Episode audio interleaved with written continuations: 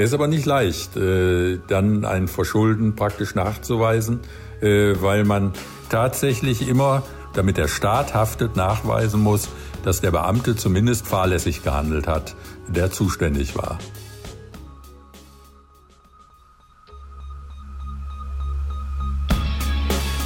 In guter Verfassung. Der Grundgesetz-Podcast.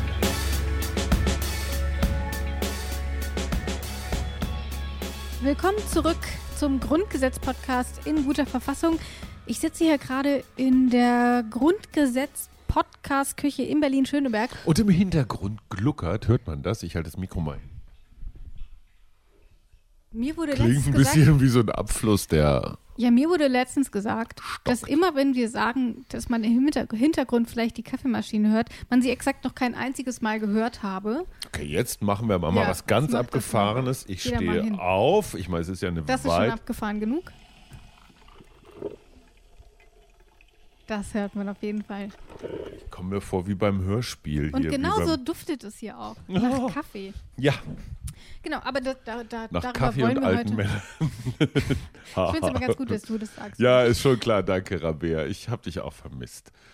Also, Berlin-Schöneberg. Wir gucken in den Innenhof. Der Himmel ist blau. Rabea sieht extrem erholt aus, wie eigentlich immer.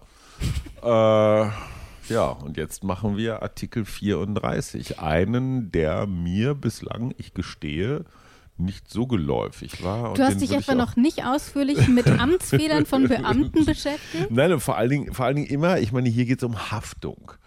Und Haftung ist für mich immer sowas mit Versicherung. Also wer, wer, wer ist schuld, wer muss bezahlen? Mhm. Ja. Wer haftet? Und ich dachte, Haftungsfragen im Grundgesetz, äh, aber scheint wichtig zu sein. Sonst Scheint ja nicht äh, hier. wichtig zu sein und hängt vor allem auch so ein bisschen mit dem vorhergegangenen Artikel zusammen. Denn Artikel 33 beschäftigt sich ebenfalls mit dem Beamtentum, auch mit dem Berufsbeamtentum und eben damit, dass alle Staatsbürger das gleiche Recht haben, ein solches Amt zu bekleiden. Und ähm, in der letzten Folge war es Konstantin Kuhle, der uns da so ein bisschen durchgeholfen hat. Und er hat zu Artikel 33 das gesagt. Also staatsbürgerliche Rechte und Pflichten im Sinne von Artikel 33 äh, sind nicht bloß die politischen Beteiligungsrechte wie das Wahlrecht, sondern das gesamte öffentlich-rechtliche Verhältnis zwischen Staat äh, und Bürger. Und äh, der Artikel 33 ist ja bekannt und das ist seine Hauptfunktion als Grundnorm des öffentlichen Dienstes und des Beamtentums und das ist ein ganz wesentlicher Teil davon. Also alle Menschen ähm, haben die, als Staatsbürger das Recht, auch äh, im öffentlichen Dienst tätig zu sein, beziehungsweise ähm, auf eine ähm, faire Art und Weise behandelt zu werden. Äh, Und auf der anderen Seite staatliche Abgabenverpflichtungen, also dass jemand, der Staatsbürger ist, grundsätzlich dazu verpflichtet ist, beispielsweise Steuern, Abgaben, Gebühren zu entrichten. Ähm, Das, das fällt grundsätzlich darunter. Natürlich mit allen Ausnahmen, die es davon gibt, Freibeträge etc. Aber dass sozusagen mit der Funktion des Staatsbürgers einerseits Rechte wie Wahl- und Abstimmungsrechte, Zugang zu staatlichen Bildungseinrichtungen, staatliche Sozialleistungen äh, verbunden sind äh, und auf der anderen Seite staatliche Abgabenverpflichtungen, das äh, stellt der Artikel 33 Absatz 1 klar.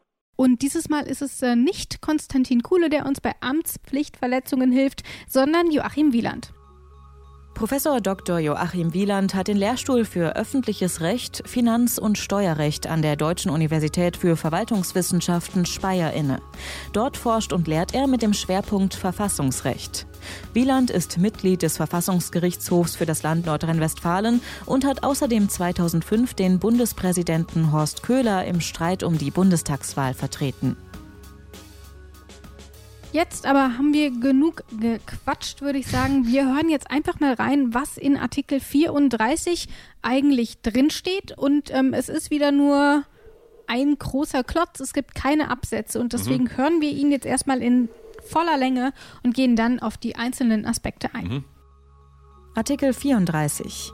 Verletzt jemand in Ausübung eines ihm anvertrauten öffentlichen Amtes die ihm einem Dritten gegenüber obliegende Amtspflicht, so trifft die Verantwortlichkeit grundsätzlich den Staat oder die Körperschaft, in deren Dienst er steht.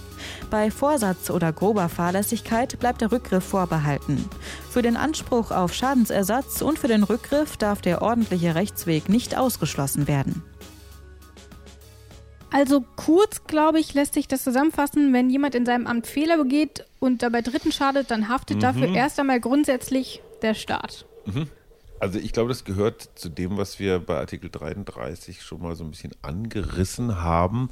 Menschen, die dem Staat dienen mhm. und in der Pflicht äh, äh, sind, äh, denen muss man auch ein bisschen was äh, abnehmen. Ne? Also ja. zum Beispiel hier äh, Pension oder sowas. Äh, also dafür sorgen, dass sie dann im Alter äh, gut versorgt mhm. sind. Äh, in diesem Fall ähm, finde ich das ganz interessant. Natürlich kann man im Dienst, im Staatsdienst Fehler machen, auch mhm. Fehler, die richtig teuer sind. Ja. Äh, wenn man das dem Staatsdiener selbst aufbürden würde, dann würde man ihn und womöglich seine Angehörigen auch noch ganz schön lange, ganz schön unglücklich machen. Ja. Also ein, Poliz ich sag mal, ein Polizeibeamter, der in Ausübung seines Dienstes, was macht der? Der schießt aus Versehen auf einen Tanklastzug und der explodiert. Okay, ist jetzt ein sehr konstruiertes Beispiel. Nee, passiert aber, täglich. Mhm. Aber könnte ja sein. Ja. ja. Also jeder, der mit Schusswaffen rumhantiert, der zum Beispiel im Auftrag des Staates im Krieg ja. unterwegs ist oder, oder sowas, den kann man natürlich nur schwer persönlich haftbar machen mhm. für Sachen, die passieren. Jetzt ist hier allerdings, äh, und, und da ist jetzt der Punkt, Schadenersatz, grobe Fahrlässigkeit, Vorsatz. Also wenn jemand absichtlich was kaputt macht, ja. zerstört oder keine Ahnung, grobe Fahrlässigkeit ist wahrscheinlich besoffen, äh, äh einfach nicht im ja. Vollbesitz seiner äh, seine Fähigkeit und mhm. Kräfte ist, dann kann der Staat praktisch im zweiten Schritt diese Person äh, haftbar machen, angehen und, und Schadenersatz verlangen. Genau, Klingt mir erstmal schlüssig. So, genau, als, als Alltagsverstandsmensch ja. nachvollziehbar. Aber wir bleiben erstmal bei diesem ersten Teil. Erstmal, ähm, so wie wir es zusammengefasst haben, haftet der Staat. Und ob mhm. wir das korrekt zusammengefasst haben, das mhm. erklärt Joachim Wieland. Zunächst mal haftet in solchen Fällen immer der Staat. Das ist eigentlich der Grundgedanke von Artikel 34. Wenn äh, ein Amtsträger etwas falsch macht und den Bürgerinnen und Bürgern entsteht dadurch ein Schaden, dann haftet der Staat. Das ist in Deutschland aber auf einer anderen Tradition entstanden. Das geht letztlich zurück noch auf die Verfassung des Kaiserreichs. Damals konnte man sich nicht vorstellen, dass man, wenn man einen Schaden erlitten hat, den Staat verklagt, weil der Staat gewissermaßen über dem Volk stand und nicht verklagt werden konnte.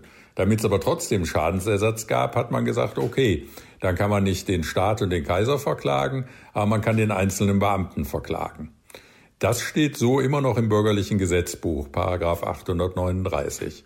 Und Artikel 34 Grundgesetz stellt nun klar, dass der Bürger nicht äh, darauf verwiesen ist, sich letztlich an den Beamten zu halten. Der kann ja möglicherweise vermögenslos sein oder nicht viel Geld haben und der Schaden ist groß, sondern dass der Staat praktisch an die Stelle des Beamten tritt und für diesen die Haftung übernehmen muss bei einem Fehlverhalten seiner Amtsträger. Und wenn das ein klarer Fall ist, äh, dann wird die häufig sagen, okay, das sehen wir ein, äh, dann äh, zahlen wir auch Schadensersatz. Also mir ist etwa mal bei Baumarbeiten auf der Straße ein Ast auf das Auto gefallen und da haben die Arbeiter sofort gesagt, ja, war unser Fehler, das ersetzen wir ihnen.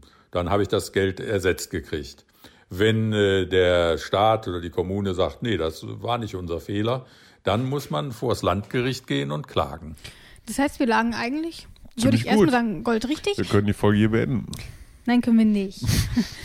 Deswegen moderiere ich das hier. Denn ich habe mir noch eine Liste rausgesucht, welche Pflichten man denn erstmal hat, die denn mhm. da irgendwie nicht ordentlich ausgeführt werden können. Und da habe ich so eine Liste gefunden, aus der ich jetzt mal ein bisschen was vorlesen werde. Zum einen haben wir nämlich die Pflicht zu rechtmäßigen. Eine Pflichtliste. Eine Pflichtliste. Für Beamte, okay, super. Äh, genau. Und da steht nämlich erstmal drin Pflicht zu rechtmäßigen Verwaltungshandeln, also mhm. dass man mhm. halt seine Aufgaben ordentlich erfüllt, so würde ich sagen. Pflicht zur Vermeidung unerlaubter Handlungen, Pflicht mhm. zur Erteilung richtiger und vollständiger Auskünfte, mhm. äh, Pflicht zu Zügen Sinn, und ja. konsequenten Verwaltungshandeln handeln. Mhm. Das heißt, man soll nicht immer rumtrödeln oder so. Ähm, ein Unterlassen kann nur eine Amtspflichtverletzung darstellen, wenn es eine konkrete Pflicht zum Tätigwerden der Behörde gibt. So, das okay. ist erstmal das, was wir hier haben. Ähm, aber ich frage mich ja, ähm, es sind ja nicht alle, die in so einer Behörde tätig sind, müssen ja nicht zwangsläufig auch beamtet sein. Wir hatten es vorhin zum Beispiel mhm. bei den Lehrern, mhm. ähm, dass dort auch Angestellte tätig sind, die ja dann auch nochmal andere ähm, Rechte und Pflichten haben. Aber meine Frage wäre jetzt, wie sieht es denn dann damit aus? Gilt das tatsächlich nur für die Beamten oder wer fällt denn da eigentlich hier drunter? Weil hier steht jemand verletzt jemand in Ausübung eines ihm anvertrauten öffentlichen Amtes. Das gilt jetzt nach meiner laienhaften Auffassung auch für Angestellte, weil das Amt äh, kann man ja auch, äh, kann man vielleicht sogar Zeitarbeitskräften oder sowas anvertrauen. Ja, wenn ich zum Beispiel sage, Rabea, du kriegst jetzt als studentische Hilfskraft mhm. äh, für diesen Samstag 10 Euro die Stunde dafür, dass du aufpasst, dass niemand ins Wasser fällt. Äh, bei, keine Ahnung, ähm, diesem Staatsbesuch, ne, ja. bei uns hier an der Spree oder so, mhm. und dann fällt trotzdem jemand ins Wasser und ertrinkt. Und dir lässt sich keine Fahrlässigkeit oder grober Unfug, nee, wie heißt das, grobe Fahrlässigkeit oder Vorsatz mhm. nachweisen, mhm. dann wird der Staat für den Schaden aufkommen. Ob das so ist, äh, das beantwortet Joachim Wieland. Damit ist gemeint jeder Amtsträger in der Bundesrepublik Deutschland also äh, alle Beamtinnen und Beamte, die Richterinnen und Richter äh, und äh, außerdem alle Angestellten im öffentlichen Dienst, also praktisch alle, die für den Staat tätig sind. Und die haben bestimmte Pflichten zu beachten. Äh, die müssen vor allen Dingen die Pflicht beachten, dass sie gesetzmäßig handeln. Das mhm. heißt also, es gilt erstmal für tatsächlich alle, die im öffentlichen Dienst tätig sind und eben nicht nur Beamte. Mhm. Ähm, aber wenn einer dieser Personen einen Fehler macht und dadurch Dritte eben zu Schaden kommen, dann haftet erst einmal der Staat für den Schadensersatz, der dadurch entsteht. Ähm, und das ist ja auch in anderen Berufszweigen mhm. nicht anders. Wenn ich ähm, in Ausübung meines Berufes einen Fehler mache ähm, und dabei eben nicht fahrlässig handle oder sogar mit Vorsatz, dann ist auch das, wo dann entsprechend mein Arbeitgeber ähm, mhm. greift. Ähm, also auch dort ist das eigentlich gar nicht so eine Besonderheit, ist aber eben hier nochmal explizit genannt, eben weil das eben Staatsdiener sind und dann muss das natürlich im Grundgesetz ähm, auch eine gewisse Rolle spielen. Aber ich frage mich tatsächlich, klar, jeder macht Fehler in seinem Beruf. Überhaupt keine Frage. Aber wie häufig kommt das denn tatsächlich vor, dass der Staat dann letzten Endes aufkommt. Ich kann mir das auch überhaupt gar nicht mhm. vorstellen, ähm, in welchem Ausmaß das stattfindet. Mhm. Ähm, aber Joachim Wieland, äh, der weiß das natürlich besser. Das kommt schon äh, regelmäßig vor, weil der Staat inzwischen in vielen Bereichen Regelungen trifft, wo es zu Schäden für Bürger kommen kann. Wenn Sie etwa äh, daran denken, die Zulassung von Arzneimitteln oder die Zulassung von gefährlichen Anlagen, äh, wenn es da zu einem Unfall kommt oder wenn ein Arzneimittel sich als schädlich erweist, dann wird häufig versucht, über die Amtspflichtverletzung nach Artikel 34 von dem Betroffenen Schadensersatz zu bekommen. Es ist aber nicht leicht, äh, dann ein Verschulden praktisch nachzuweisen, äh, weil man tatsächlich immer, damit der Staat haftet, nachweisen muss, dass der Beamte zumindest fahrlässig gehandelt hat, der zuständig war. Mhm. Und dann schauen wir einfach mal, wie funktioniert das dann? Man kann dann eine Amtshaftungsklage beim mhm. zuständigen Landgericht einreichen. Ähm, hierbei sollte man sich allerdings beeilen, denn nach drei Jahren ist die Sache verjährt und dann kann man sich die Klage eben auch einfach sparen. Mhm. Ähm, Soweit so normal, dass Sachen verjähren, äh, das gibt es in vielen Bereichen der Justiz. Schauen wir aber mal weiter. Hier steht nämlich auch noch mehr, nämlich, dass bei Vorsatz oder grober Fahrlässigkeit der Rückgriff vorbehalten bleibt. Mhm. Was ist der Rückgriff? Das heißt, dass der Staat sich dann von dem Mitarbeiter die Entschädigung oder eine mögliche, wie sagt man, äh, einen Schadenersatz holt? Ding, ding, ding, ding, ding. Für den Anspruch. Das ist richtig. Ah, okay.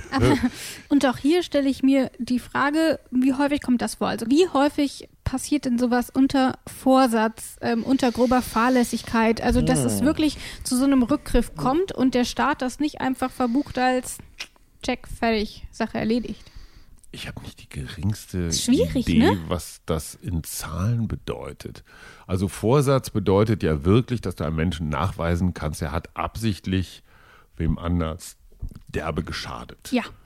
Äh, das ist kriminell ja, vielleicht ist kriminelle Energie ein bisschen too much. Also wenn man Bei das Vorsatz? nicht, ja, wenn man das nicht regelmäßig macht, Energie. so, ja, ich finde kriminelle Energie klingt so nach ähm, Ich will dir wehtun, ich will dich verletzen, ich will dir Schaden zufügen. Was ist denn das anderes als kriminelle Energie? Du würdest das als Energie normale so Beziehungsenergie bezeichnen, Ich oder? finde, kriminelle Energie klingt so nach, ähm, ich habe überhaupt keinen Bock auf meinen Job und deswegen versuche ich allen möglichen zu Leuten machen. zu schaden und nicht bei einer Entscheidung, vielleicht weil ich das persönlich doof finde. Hm. So, da kann man zwar schon von Vorsatz reden, aber wahrscheinlich, vielleicht du meint man es auch gar nicht so böse. Individuelle Ablehnung ist noch keine kriminelle Energie. Nee. Aber natürlich bleibt trotzdem die Frage, wie häufig kommt es vor? Ja. Und ähm, Joachim Wieland ordnet das Ganze mal ein. Ist aber ganz äh, groß äh, die Ausnahme. Es gibt sehr wenige dieser Rückgriffsfälle. Das muss dann tatsächlich schon so etwas sein, äh, da vorsätzliche Amtspflichtverletzungen fast nie vorkommen, äh, wo jemand grob fahrlässig gehandelt hat, etwa tatsächlich unter Drogeneinfluss äh, oder voll betrunken irgendeinen Schaden verursacht hat. Das sind Fälle, wo es auch mal zu einem Rückgriff kommen kann, was dann für den Beamten oder die Beamtin hart ist. Und aber auch hier ganz wichtig, es geht hier tatsächlich erstmal nur um den Schadensersatz. Also erstmal nur um eine, um eine finanzielle Gutmachung, äh, sage ich mal. Äh, das bedeutet aber nicht, dass darüber hinaus nicht noch weitere Klagen ähm, eingereicht werden können. Ähm, eben zum Beispiel, ähm, weil im Zuge dieser Amtsverfehlung auch eine Straftat begangen wurde oder ähnliches. Ähm, das ist natürlich etwas, da kann dann nochmal auf gesondertem Wege dagegen vorgegangen werden. Das heißt, das bleibt dann nicht bei diesem Schadensersatz, der ist unabhängig davon.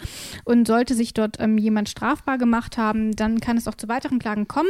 Und ähm, was da genau nochmal darunter fällt, das erklärt auch nochmal hier Joachim Wieland. Äh, Das hat nichts mit Artikel 34 zu tun, weil es da nicht um äh, Schadensersatz geht. Also Artikel 34 betrifft praktisch den Ausgleich von Schäden, der durch äh, Handeln von Angestellten oder Beamten des Staates geschieht. Nicht die spätere gerichtliche Klärung, ob das äh, rechtens war oder nicht. Die findet unabhängig davon immer noch statt. Nur wenn man als Bürgerin oder Bürger Schadensersatz haben will, weil ein Amtsträger sich falsch verhandelten hat, äh, dann ist man nach Artikel 34 gehalten, äh, vom Staat Geld zu verlangen. Und damit haben wir uns auch, glaube ich, ziemlich ausführlich damit beschäftigt, was passiert, wenn Beamte oder Angestellte im öffentlichen Dienst Fehler begehen und was man dann auch machen kann. Und ich fand, es hatte einen hohen Service-Charakter. Das hatte ja auch so ein Ja. bisschen was von Berufsberatung. Ne?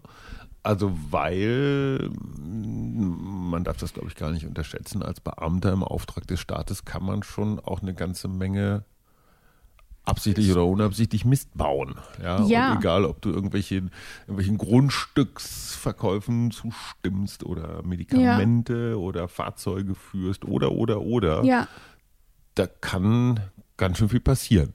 ja. Und dass der Staat sich dann erstmal um dich kümmert, ob jetzt mehr oder weniger oder genauso wie ein Ja. normales Unternehmen, kann ich jetzt so nicht beurteilen. Das hat so den Eindruck, als, also wenn ich, wenn ich den Wieland-Sound jetzt noch so im Ohr habe, der Staat sieht schon zu, dass das okay ist. Ja, aber da fällt mir ein Beispiel ein. Ich glaube zwar gar nicht, dass man da groß irgendwie was machen kann, Mhm. ähm, aber weil wir gerade darüber gesprochen haben, welche Verantwortung da auch auf so Beamten Ja. lasten kann, da fällt mir nämlich die Gorch Fock ein, die ja ursprünglich die Renovierung Mhm. sollte ja irgendwie, ich glaube, 9 Millionen kosten und mittlerweile kostet sie 130 Millionen oder so. Also Ja. äh, eine, eine Wobei da unvorstellbare ja nicht ganz Kostenexplosion. klar ist oder beziehungsweise doch relativ klar ist, dass sich da irgendwelche äh, schlauen Menschen Nee, genau. auch in die eigene Tasche Voll, darauf wollte ich auch gar nicht hinaus, sondern eher tatsächlich mit, mit welchen Summen, mit welcher Weitreiche Ach so, dort, ja, ja, ja, genau. mit welcher, ähm, Und am genau, Ende hängt es meinte ich. tatsächlich dann nur so an zwei, drei Unterschriften. Ne? Ja. Also es, es,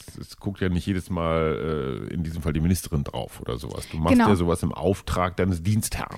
Genau das. Ähm, und ähm, da- das, das sehen wir ja häufig auch gerade bei Großprojekten, wenn es um Genehmigungen geht und so. Also Mhm. da steckt ja richtig viel dahinter. Ob das jetzt aus dem Ruder läuft oder nicht, ist ja erstmal zweitrangig. Mhm. Ähm, aber erstmal, um zu schauen, ähm, was für eine Tragweite so eine Entscheidung dann noch tatsächlich haben kann. Yep. Äh, das finde ich dann schon nochmal ganz interessant und deswegen hier Artikel 34 ähm, sicherlich unterschätzt, aber bei weitem Wieder nicht ein unterschätzter Artikel. Ich finde Aber schön, dass wir hier so die Komitee, Underdogs auch so wir vom. Komitee zur Wertschätzung unterschätzter Grundgesetzartikel haben Ja. wieder einen guten, einen ordentlichen Dienst geleistet. Ich glaube auch. Und ich sage, der kriegt Na, eine 7,5 kann man dem schon geben. Auf einer Skala bis 10 oder bis 100? Ja, na, bis 10 natürlich. Das wäre ja sonst richtig Ja, ich würde ihm eine 7,4 geben, aber Ja? wir sind so in einer Gegend. Na gut, dann würde ich sagen, das war's für diese Folge. In der kommenden Folge möchten wir uns dann mit der Rechts- und Katastrophenhilfe beschäftigen. Ja. Die nämlich steht in Artikel 35. Und dann ist es auch noch einmal Konstantin Kuhle, ähm, der uns da unterstützt, weil eigentlich, ich hatte ihn angefragt, ob er denn nicht Lust hätte. Und dann meinte er, ja, Artikel 33 oder Artikel 35 und Artikel 116. Ähm, und dann habe ich gesagt, dann habe ich ihm nur Nehmen wir geantwortet, ja, vielen Dank, dass Sie mitmachen, dann machen wir doch alle drei. Ja, so, und das dann, hat er nicht gewollt. Achso, das waren nicht, die, aber- die noch übrig waren und er durfte sich welche aussuchen von den übrigen. Genau, also ich, das Ganze läuft ja immer so ab, dass ich ich dachte den. mir, der hat sich freiwillig für Rechtsamt Nein, der hat sich dafür.